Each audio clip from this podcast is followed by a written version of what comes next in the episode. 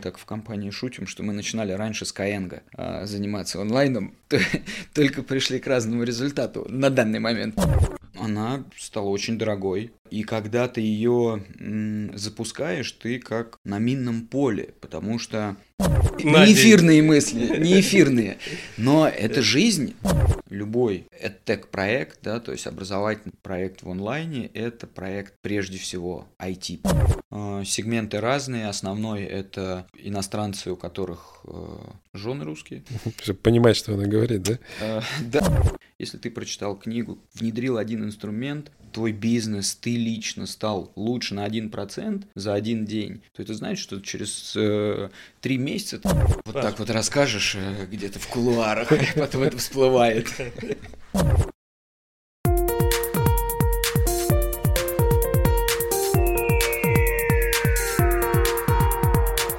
Всем привет! Вы включили подкаст «Эволюция или деградация». Меня зовут Андрей Моисеенков, я управляющий партнер группы компании «Малтон». А я Иван Романов, главный редактор журнала «Дупофис». В этом подкасте мы обсуждаем с предпринимателями два пути развития бизнеса в России – эволюцию или деградацию. Сейчас вступление, да?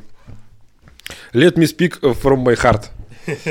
Today in uh, our studio, uh, businessman, uh, founder of, of the school of languages, Павел Морозов, да? Правильно я сказал?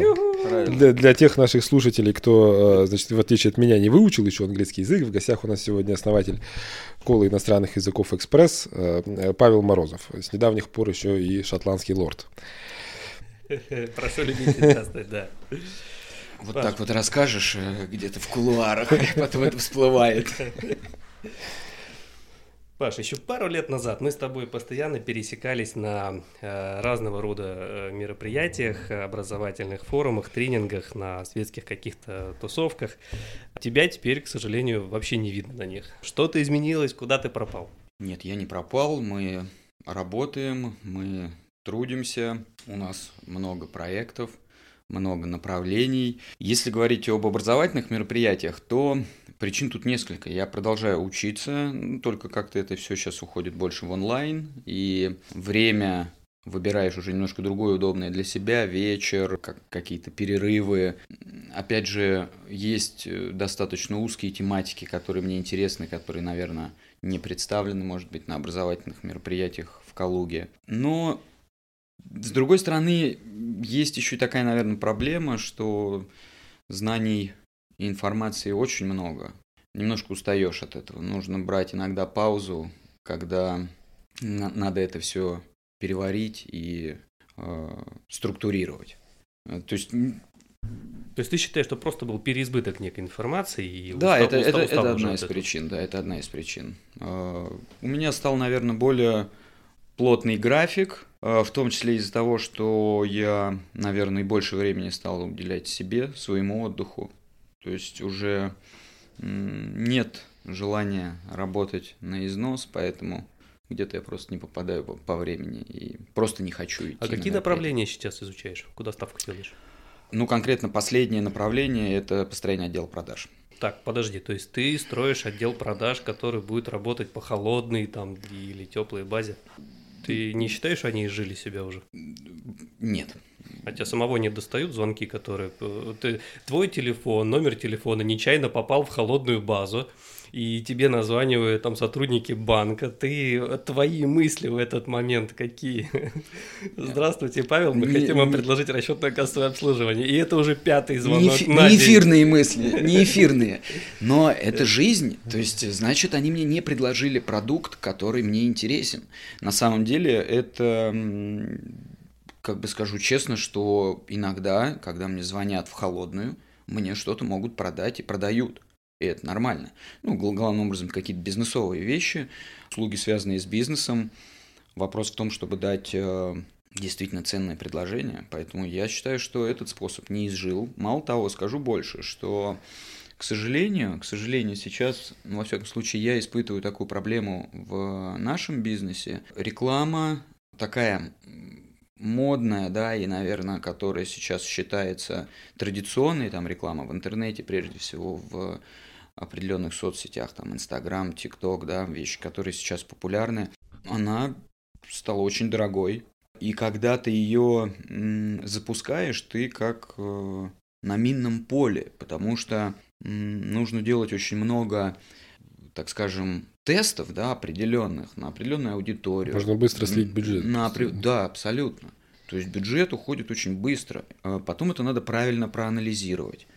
То есть на маленьких бюджетах, а маленькими бюджетами я считаю бюджеты до 100 тысяч рублей, что в целом не маленький, не маленький бюджет, да, но в, в контексте этих соцсетей это, это маленький бюджет. Очень сложно правильно проанализировать. И это, скажем так, э, мнение такое, основанное на уже слитых бюджетах. То есть это мое мнение. Может быть, э, мне попадались такие партнеры в этом направлении. Э, может быть, это действительно, ну это действительно наш рынок очень конкурентный сейчас. Это, это правда. Поэтому я пришел к выводу, что старый добрый отдел продаж, который работает, который правильно настроен, который использует CRM-систему не как записную книжку, а как мощный современный инструмент, в том числе позволяющий автоматизировать определенные рутинные процессы, позволяющий выстроить работу менеджера по продажам так, чтобы у него было максимальное количество удобных инструментов, которые не, э, не мешали ему, а наоборот помогали – этот инструмент работает. Во всяком случае, я пришел к этому выводу и, в общем-то, сейчас занимаюсь в этом направлении. Ну вот про э, переход в онлайн, да? Мы сейчас стоим на пороге новых нерабочих дней, да, нового локдауна. Вот э, в прошлый э, локдаун э, все, значит, рассматривали его как шикарную возможность для саморазвития, что можно, значит, заняться чем-нибудь полезным, там, в том числе вот поизучать иностранные языки, да. Вопрос, вот насколько ты разбогател за прошлые, прошлые нерабочие дни, сколько собираешься срубить сейчас? Это шутка, да?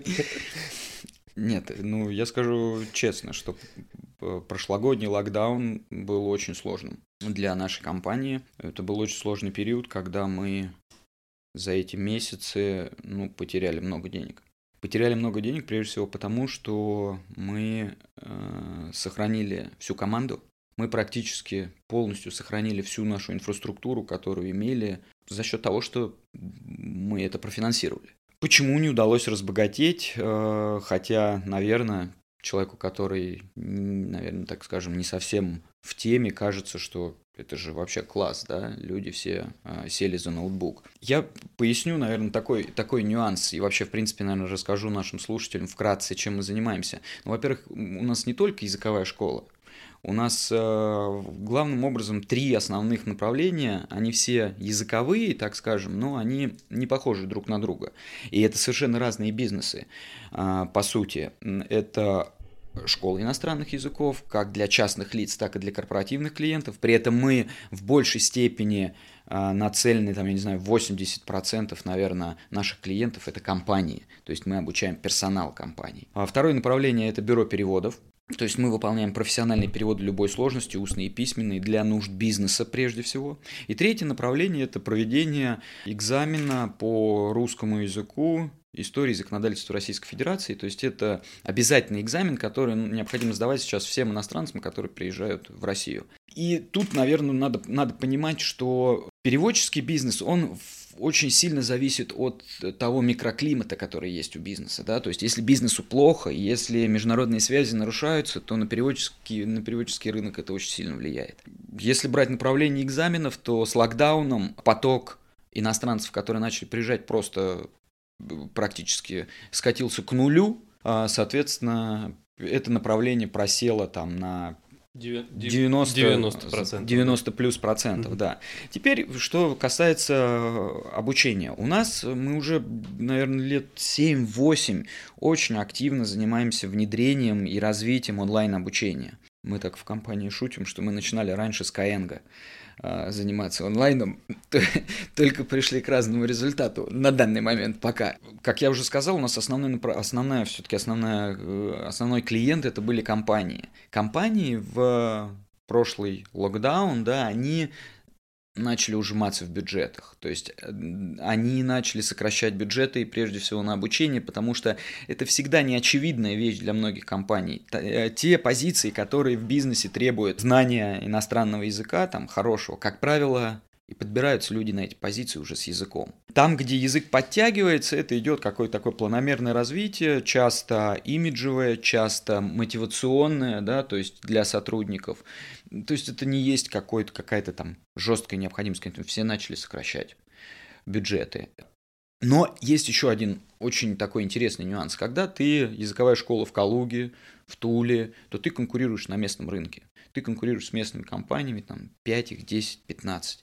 Когда ты выходишь в онлайн, то ты конкурируешь с ну, наверное, пожалуй, сотни, тысячи компаний. Ну и очень сильными компаниями. Очень, очень сильными, очень это, да. это правильное замечание, что действительно здесь надо быть объективным. Ты сталкиваешься уже с компаниями, где очень крутой маркетинг, где реально умные, сильные, опытные э, специалисты в разных направлениях. И бюджеты, соответственно. То есть, и бюджеты, да, соответственно. рекламу бюджет уже не 100 тысяч рублей, а там он исчисляется да, уже абсолютно миллионами. миллионами в месяц. Это да. вообще это легко.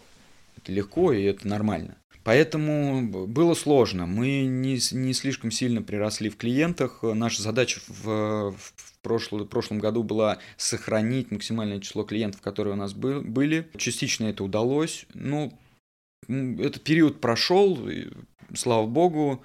Ну а сейчас как готовишься? Мы, конечно, поопытнее стали. То есть мы э, действительно у нас очень много клиентов э, перешло в онлайн даже после пандемии. И после того, как вроде бы все открылось и можно было возобновлять какие-то занятия традиционного офисного формата, мы все-таки продолжали мотивировать наших клиентов и рассказывать про преимущества онлайна, которые есть у этого, у этого формата, и набирали клиентов именно в онлайне, это раз. А второе, это, как я уже говорил, эффективная работа отдела продаж позволяет, э, а мы продаем на всю Россию, то есть позволяет искать клиентов э, в других регионах, где это является единственным форматом возможным. Да? Мы, в принципе, не можем приехать в условный там, Вологду, Омск или какой-то какой другой город со своими преподавателями. Искать их на месте – это неэффективная модель ведения бизнеса. Хотя, в принципе, мы так иногда делаем, когда клиент вот такой комплексный, и у него часть, часть сотрудников в онлайне. А вот для определенной категории, да, там, не знаю, топов, да, нужно сделать, обязательно вот они хотят заниматься в комфортном офисе, и обязательно нужно. Да, то есть мы можем это сделать дистанционно, в принципе, или через партнеров, или самостоятельно найти определенных качественных преподавателей. Опять же, работая с онлайн-преподавателями, у нас база там уже несколько сотен а, преподавателей по всей России, и иногда попадает так, что вот, вот этот преподаватель живет в этом городе и может проводить очные занятия. Потому что, в принципе, преподаватель, э, он работает как в онлайне, так в офлайне. Хотя очень многие преподаватели сейчас действительно получили удовольствие, распробовали а, преподавание в онлайне, и уже не очень хотят возвращаться э, в аудитории. А почему преподаватели вот работают у тебя в школе, они открывают собственные какие-то онлайн-курсы? Открывают.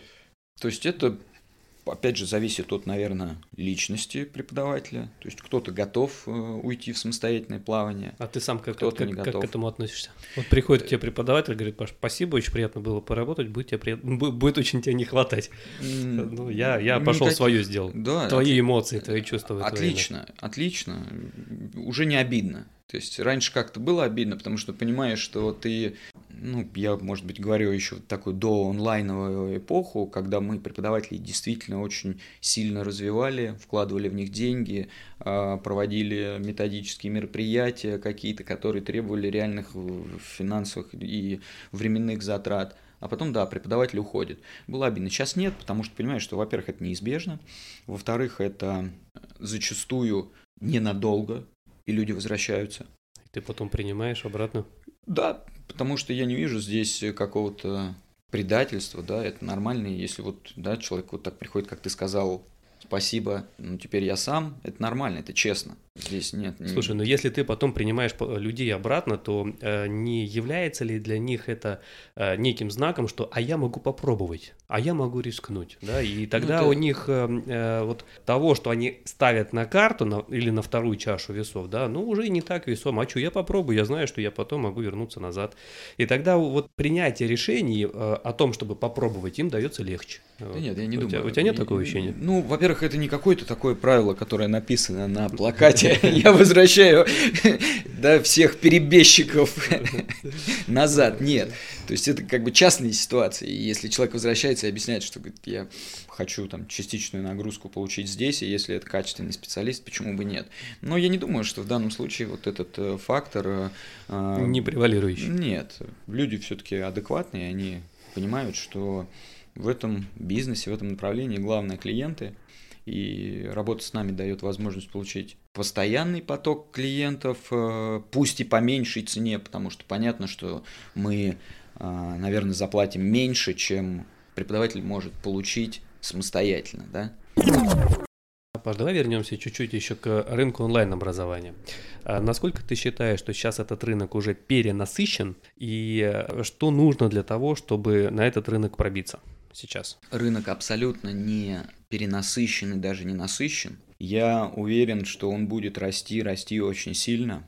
Я, наверное, не назову каких-то конкретных цифр, потому что они регулярно появляются, то есть емкость, объем этого рынка, да, рынка и обучения вообще онлайн-образования, и в частности там а, языкового обучения, но мы видим, что он однозначно растет с каждым годом. Но здесь есть одно очень важное наблюдение, что сейчас любой EdTech проект, да, то есть образовательный проект в онлайне, это проект прежде всего IT-проект. Технологичный, абсолютно да. правильно.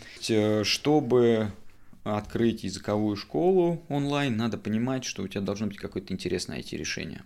Если ты действительно хочешь, ну, ставишь себе какие-то высокие цели.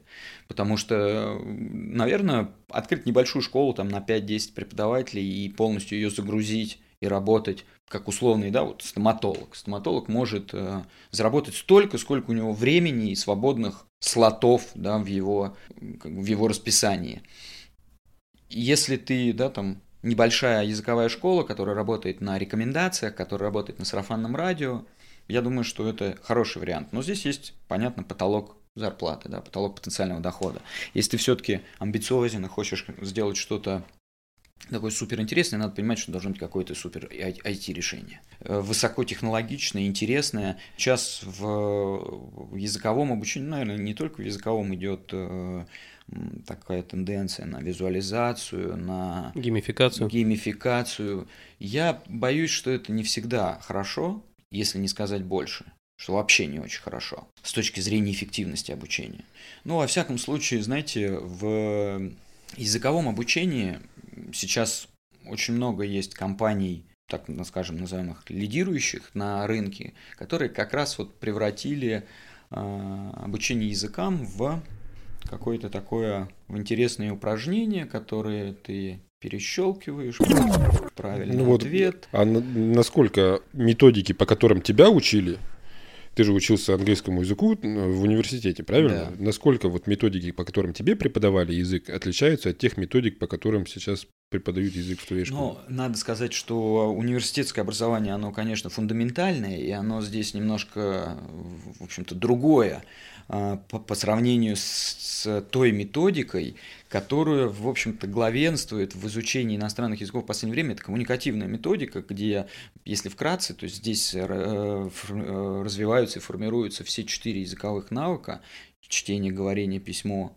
аудирования в э, коммуникативной, в разговорной, в игровой форме, ну, в игровой с точки зрения постановки упражнений, работа в парах, работа в группах, вот, да, это методика, которая уже там, наверное, с 90-х годов пришла с Запада, показала свою эффективность, и по ней, в общем-то, идет обучение практически во всех языковых школах в мире сейчас. Ну, мы говорим о дополнительном образовании, не о первом, mm-hmm. да, первое, оно все-таки фундаментальное, там надо изучать много скучных, не очень интересных вещей, но надо, если ты хочешь считать себя специалистом, да, лингвистом, учителем английского языка.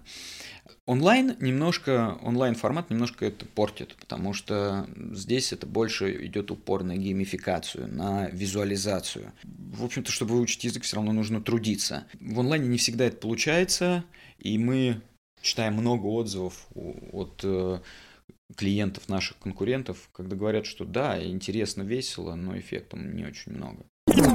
А вот поэтому, да, люди учат язык в школе, потом в университете, и в итоге не знают его.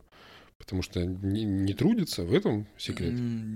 Ну, такая сложная, сложная проблема, потому что здесь много-много нюансов. Это и подготовка преподавателей в школах не всегда соответствует необходимому уровню. Это и, конечно, да, это и такое отношение некоторых а, учеников к, к этому предмету.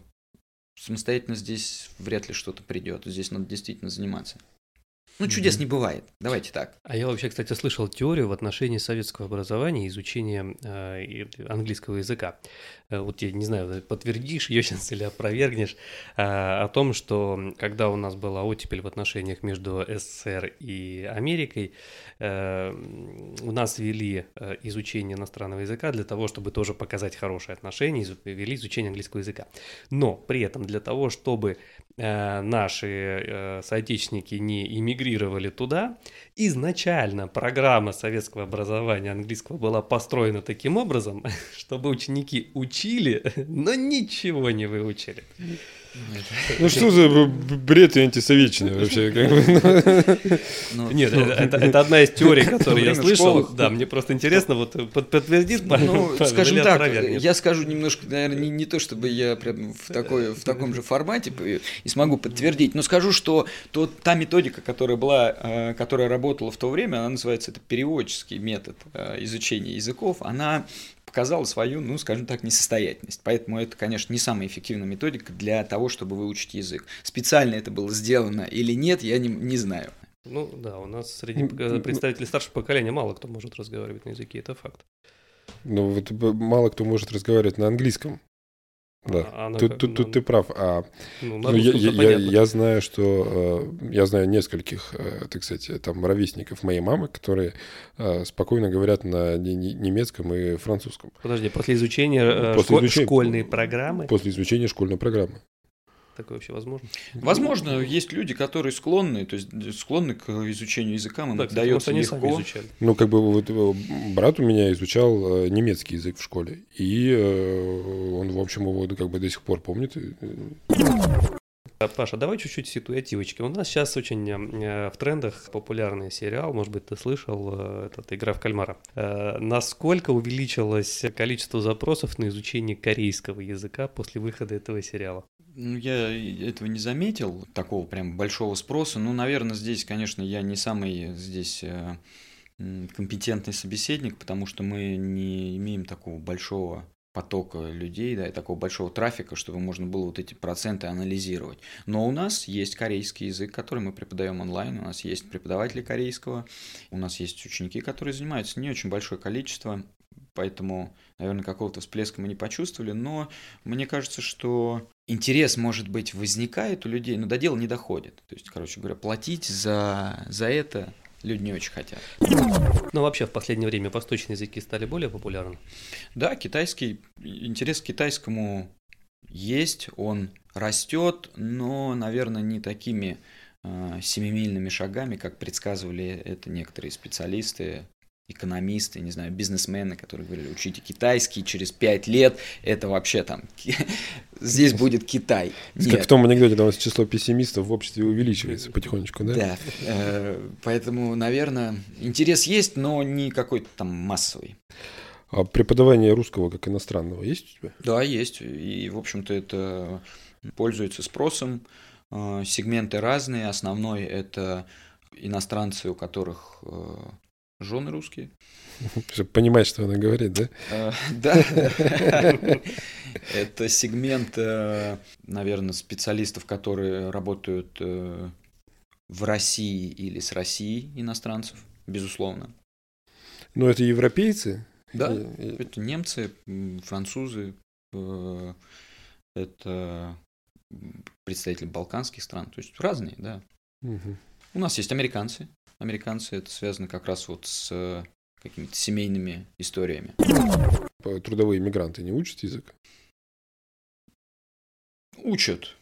Учат, да, учат. Ну, судя э, по тому, что задумался, учат слабо и нечасто. Да, да. Увы. Ну, здесь, видите, здесь э, есть такое, такая ситуация, что люди эти все-таки приезжают работать. Это первое. Хотя сейчас явно видна ситуация, когда люди уже начинают работать не в, таких э, сферах, как здравоохранение, как образование. Безусловно, мне кажется, что здесь должна быть какая-то политика государства по интеграции и социализации этих людей. Того, чего сейчас, наверное, к сожалению, нет. Миграционный поток, будем говорить откровенно, достаточно большой. Есть официальные цифры, это не секрет, они все считаются. Цифры впечатляющие. В Калужской области ситуация непростая, особенно на севере области. Ну, то есть Обнинск и туда. Поэтому здесь, конечно, нужен, нужна позиция государства. Ну да, судя по тому, как вот э, тогда написали «школа» в Обнинске, э, значит, ну, как, с перевернутыми буквами-то там, да, было, да, было, да, было, было, было дело. Да. Проблема существует, да. Да не, ну это не проблема, это не, не, не проблема не этих людей, за ними же кто-то смотрел, Нет, кто-то как бы тут, тут штука в том, что вот те люди, которые э, вот так вот там э, не знают, как эти буквы пишутся, да, вот те же самые люди строят дома и дороги. Тут вот в чем. Ну, хорошо, что меня по чертежам, написанным на русском. По чертежам, написанным на русском, да. Ну, давайте так, я скажу вот тут э, вот таким образом, что если, безусловно, э, приток мигрантов в определенном вопросе полезен для экономики. Есть определенные сферы, которые нуждаются в этом. А, но надо понимать, что это проблема не только России, не, наверное, не столько России, это вообще общемировая проблема а, с открытыми границами для миграционных потоков. Именно надо, от этого страдает Европа сейчас, мы это видим. Надо понимать, что здесь нужно очень разумный подход – который требует не просто разрешить въезжать, но и создать определенную инфраструктуру для социализации людей, для адаптации людей, потому что многие из них остаются здесь жить, становятся гражданами Российской Федерации и живут рядом с нами. Это неплохо, нехорошо, это как есть. Соответственно, если мы хотим жить комфортно, мы должны здесь выстроить определенные условия, при котором это будет комфортно и нам, и людям, которые приезжают пару лет назад, уже года три, наверное, да, назад мы с тобой интервью делали, и ты говорил про развитие филиалов. Тогда у тебя были филиалы в Обнинске, Туле и Нижнем Новгороде. Сейчас у тебя филиалы в Обнинске, Туле и Нижнем Новгороде. Вот на, на чем застопорилось развитие сети? Ну, это показало себя не совсем для нас эффективной моделью. То есть мы не смогли эффективно работать с филиалами, потому что нужно очень глубоко погружаться а, в каждый город. Ну, мы не смогли найти время вот для того, чтобы а, каждый город развивать так же, как мы развивали Калугу в свое время. А, филиалы работают, но здесь, учитывая, что мы сейчас очень много работаем в онлайне, и в, и в том числе и сотрудники работают, так скажем, в онлайне, то мы интегрировали этих сотрудников э, и в свои процессы, но вот эта филиальная система развития, она для нас уже как бы не актуальна. Так а зачем они тогда существуют, если можно их всех в онлайн перевести? Ну, они, по сути, в онлайне работают. Хотя офисы тоже есть. Ну, потому что есть э, некоторые направления, в частности, там а, экзамены для иностранных граждан, которые требуют офисов. А у тебя ведь есть еще направление переводов, да? Ну, да. Вот мне кажется, субъективное мнение, что отрасль это умирающая, да, то есть с появлением вот этих технологий искусственного интеллекта, там переводчиков Google, э, Яндекс и Э, то, как они развиваются, я вот сейчас наблюдаю, да, то есть они даже синхронный перевод уже научились делать. Как ты считаешь, э, вот этот машинный перевод, он э, вытеснит человека или нет? Определенно вытеснит на очень большой процент потребностей, назовем это так. То есть я уверен, что долгое время еще будут оставаться определенные сегменты, которые будут требовать реально ручной работы. Это документы, это какие-то супер важные там, единицы, как, я не знаю, там, контракты, да. Ну, небольшой кусочек. Да, какие-то вещи. Угу. То есть, если мы говорим, говорим о массовом переводе, то я соглашусь, что сейчас технологии искусственного интеллекта, технологии машинного перевода значительно сильно продвинулись вперед продолжают развиваться. И мы их уже тоже используем. А, вообще в переводческом бизнесе он используется активно. Ну, надо понимать, что это не совсем как раньше вот говорили, а там это Google переводчик. Во-первых, Google переводчик уже не тот, давайте быть откровенным. А, то есть, Научился, э, Да, да, да, то есть уже, уже, уже значительно лучше, это раз. А, во-вторых, э, польза машинного перевода сейчас в возможности настройки определенных параметров под конкретный проект что позволяет сделать перевод достаточно качественным, используя машинный, машинный перевод. Это раз. Второе, а, это безусловно, что уже вообще просто, я не знаю, наверное, а, компании переводческие, которые не используют там переводческую память. То есть это какие-то IT-специальные продукты, определенные IT-продукты, которые помогают переводчику а, переводить быстрее, качественнее, использовать единую терминологию на большом объеме переводов. И здесь IT в помощь и здесь IT в помощь. Я думаю, что в традиционном виде э, переводческие агентства изменятся с, э, вот, с все большим и большим распространением искусственного интеллекта. И... Ты э, задумывался о диверсификации своего бизнеса в связи с этим? Какие-то другие направления пробовал? Задумывался, да, но я скажу честно, что пока пока не получается найти ту сферу, которая будет также интересна. Я, мне не очень хочется делать бизнес ради бизнеса, хотя я пробовал, это не работает. Зачастую. Что у тебя за плечами? Какие направления? Грузоперевозки, производство, пищевое причем. О, вау. Слушай, ну печальные истории. Печальные истории, да. Вот, но суть как бы ту татуировку, да, как Максим Батарев говорит, да, которую да, да, я да, да, да. из этого извлек, э, заключается в следующем, что нужно, конечно, в любом случае погружаться в бизнес. Погружаться в бизнес, заниматься им, э, и тогда есть шанс, что он будет успешным. То есть не погружение в бизнес, это ты считаешь основная причина твоего неуспеха была в этих диверсифицированных я думаю, да. направлениях? Я думаю, да. Вот, у нас э, впервые э, вообще в студии человек, с которым э, ты, Андрей, можешь поговорить про всю вот эту бизнес-литературу, которая у нас здесь э, на полках стоит. Да, мы ее коллекционируем, ее изучаем и применяем. Это очень круто. Я люблю книги. Э, у меня большая библиотека. Я продолжаю читать.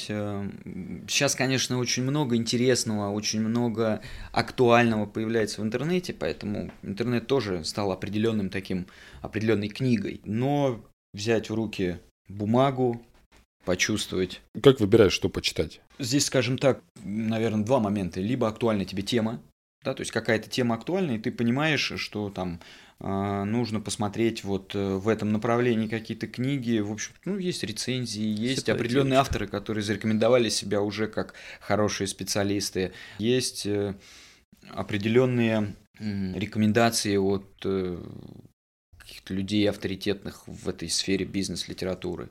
Слушай, ну я думаю, что для многих ты тоже являешься авторитетом, и поэтому как раз вот э, вопрос в связи с этим. Э, назови одну книгу, которая оказала на тебя наибольшее влияние как на бизнесмена, и еще одну книгу, которая оказала на тебя наибольшее влияние с точки зрения э, каких-то морально-духовных аспектов если, говоря, если отвечать на первый вопрос, какая книга, я честно признаюсь, очень-очень много книг, которые повлияли, каждая, наверное, не, наверное, одной такой, которая раскрыла прям вот, вау, теперь я все понял, наверное, такой нет, потому что из каждой берешь какую-то частичку. Я вообще сторонник такой ну, мне кажется, она известная какая-то теория, я даже не знаю, кто ее там придумал, кто ее внедрил, это 1% improvement, то есть это улучшение на 1%. Если ты прочитал книгу, внедрил один инструмент, твой бизнес, ты лично стал лучше на 1% за один день, то это значит, что через э, три месяца ты станешь в два раза круче, твой бизнес станет в два раза круче. То есть маленькими шажками надо двигаться, и будет тебе успех. Сложно получить от одной книги там какой-то прям эффект, э, который перевернет твой бизнес или твою жизнь. В любом случае нужно это все внедрять, нужно не только прочитать, но и сделать. А, Что чаще всего бывает сложнее всего? Абсолютно точно, абсолютно точно. Поэтому клиенты на всю жизнь, наверное, действительно, она, Карла Сьюэлла, она как-то была, была таким интересным, Ну, классика, да. интересной Хорошая- историей. Да, Хорошая, она- классная классика. да, да. А с художественной, э, ну, с- художки, вот я имею в виду какая-то книга, которая в Признаюсь- мора- морально, морально Признаюсь честно, я мало читаю художественной литературы, э, к сожалению. Мне всегда каждый раз очень хочется, но а, Вопросы бизнеса все равно приори- приоритетнее. приоритетнее. Андрей, а ты вот сам как бы ответил на, этот- на эти вопросы свои? Не отвечай сейчас, ответишь э, в следующем выпуске своего подкаста «Что за книга?». У Андрея Моисеенко, он скромничает, не говорит об этом, у него есть подкаст, называется «Что за книга?», в котором он экономит деньги людей, сам читает книги и э, потом рассказывает, стоит или не стоит покупать. Круто, надо подписаться. Будем рады новым слушателям. Да. Напомни, пожалуйста, а сколько лет ты с Романом Цукановым работаешь? 18 лет. Последний раз вот вы э, по какому поводу ссорились? Я не припомню такого. Мы... Это не только мой партнер, это мой друг, поэтому мне очень сложно вспомнить, когда у нас были какие-то серьезные ссоры. То есть разговоры, когда мы спорим, они бывают довольно регулярно. Но мы очень, мне кажется, уважаем друг друга и ценим, и э, по-дружески любим, что эти споры никогда не могут быть причиной каких-то действительно серьезных разногласий. Ну, а спорили по какому поводу? Ну, это, наверное, по, по бизнесу. То есть что-то было, что-то по поводу каких-то идей, в каком направлении двигать тот или иной отдел. Я, я сейчас уже просто не помню. Но это какие-то такие настолько частные случаи, что даже они не, не фундаментальные, они не, зап- не запомнились. Вот есть какие-нибудь э, качества в романе, которые, которые ты вот особенно ценишь, благодаря которым вы вот 18 лет вместе работаете? Я бы назвал интеллект и структурность мышления.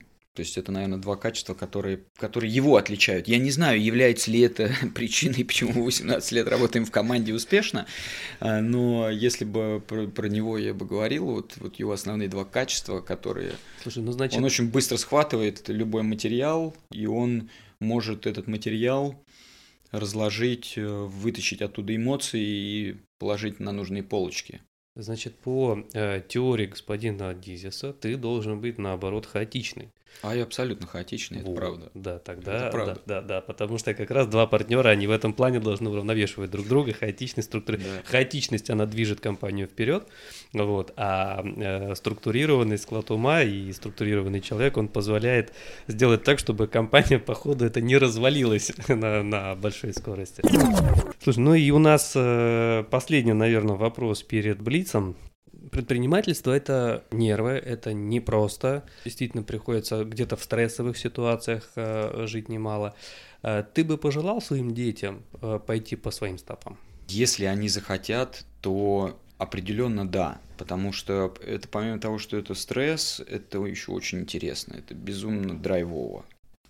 Менять рынки, становиться для кого-то решением большого количества проблем, это, это очень круто. Предпринимательство это, это очень интересно. То есть, Поэтому если кто-то из если- них подойдет и скажет, папа, я решил стать предпринимателем, ты скажешь, отлично. Мы теперь, на самом деле да, мы работаем, теперь мы да». работаем над этим, потому что неизбежно, неизбежно дети видят, как ты э, работаешь, чем ты занимаешься, задают вопросы, они очень часто бывают у меня на работе, э, и поэтому они это все впитывают, и им это интересно, и они уже задают вопросы про проекты, про какие-то вещи, а давай я буду продавать, дочь там продает, э, продавала и слаймы, значит, у нее уже был этот бизнес, и э, Да, мы, мы сейчас- это тоже А проходили. сколько... ей- Э, Ей 12. Это И украшения из бисера. Она такая достаточно творческая девочка, то есть все там лепить, вязать, шить, склеивать и так далее.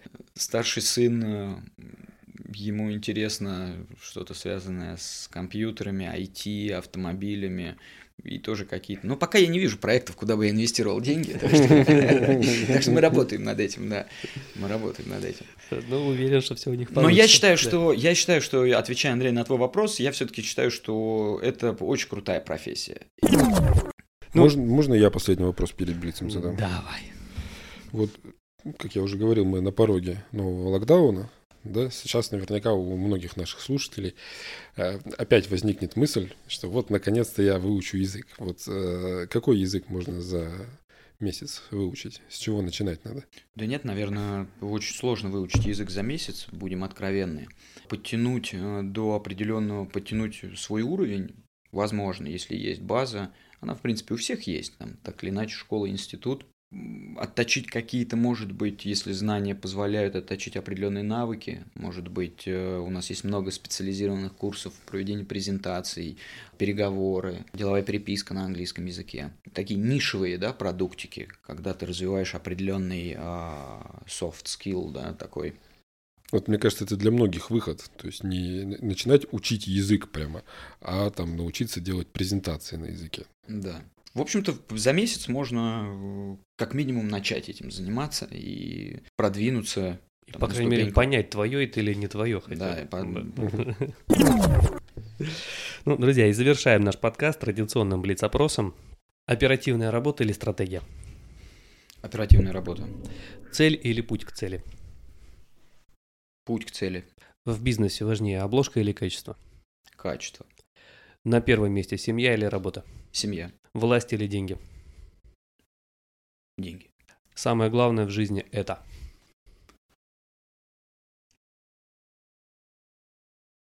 Дети. И последний седьмой вопрос. Что ты готов подарить первым трем нашим слушателям, которые тебе позвонят или напишут после выхода нашего подкаста? Ого, крутой вопрос. Что готов подарить? Ну, давайте так, эм, раз уж э, мы занимаемся обучением иностранным языкам, это три бесплатных онлайн-урока каждому. Замечательно. Друзья, я напомню, что три бесплатных урока получат только первые три человека, которые позвонят или напишут Павлу в личку. И, друзья, на этом, к моему огромному сожалению, мы вынуждены э, прощаться. Паш, большое спасибо, что пришел к нам в гости. Спасибо, что пригласили, всегда рад. Очень интересный получился разговор. Э, вы подписывайтесь, пожалуйста, на нас в соцсетях, э, отправляйте этот подкаст всем, э, кому он, как вам кажется, может быть интересен. Ну и спасибо, что дослушали. thank you